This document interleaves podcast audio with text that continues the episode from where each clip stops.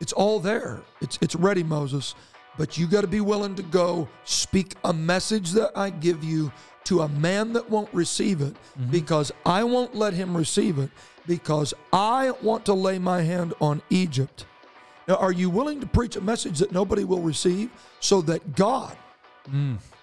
Can do what he wants?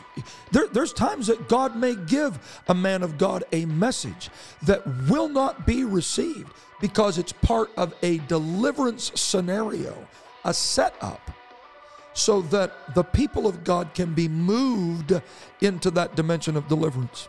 Hmm. Okay? God wanted to demonstrate his hand. Mm-hmm. He wanted to reveal his hand to Egypt. Now, there's an interesting there's an interesting uh, statement that is made when you read this story and it's it's this that when ever the Egyptians would refer, and in the future, whether it be the Philistines, would refer to what God did. Okay? They referred to it as plagues. That's right. But whenever the children of Israel, and in the future, the prophets would refer back to it, they would say, it's the wonder of God.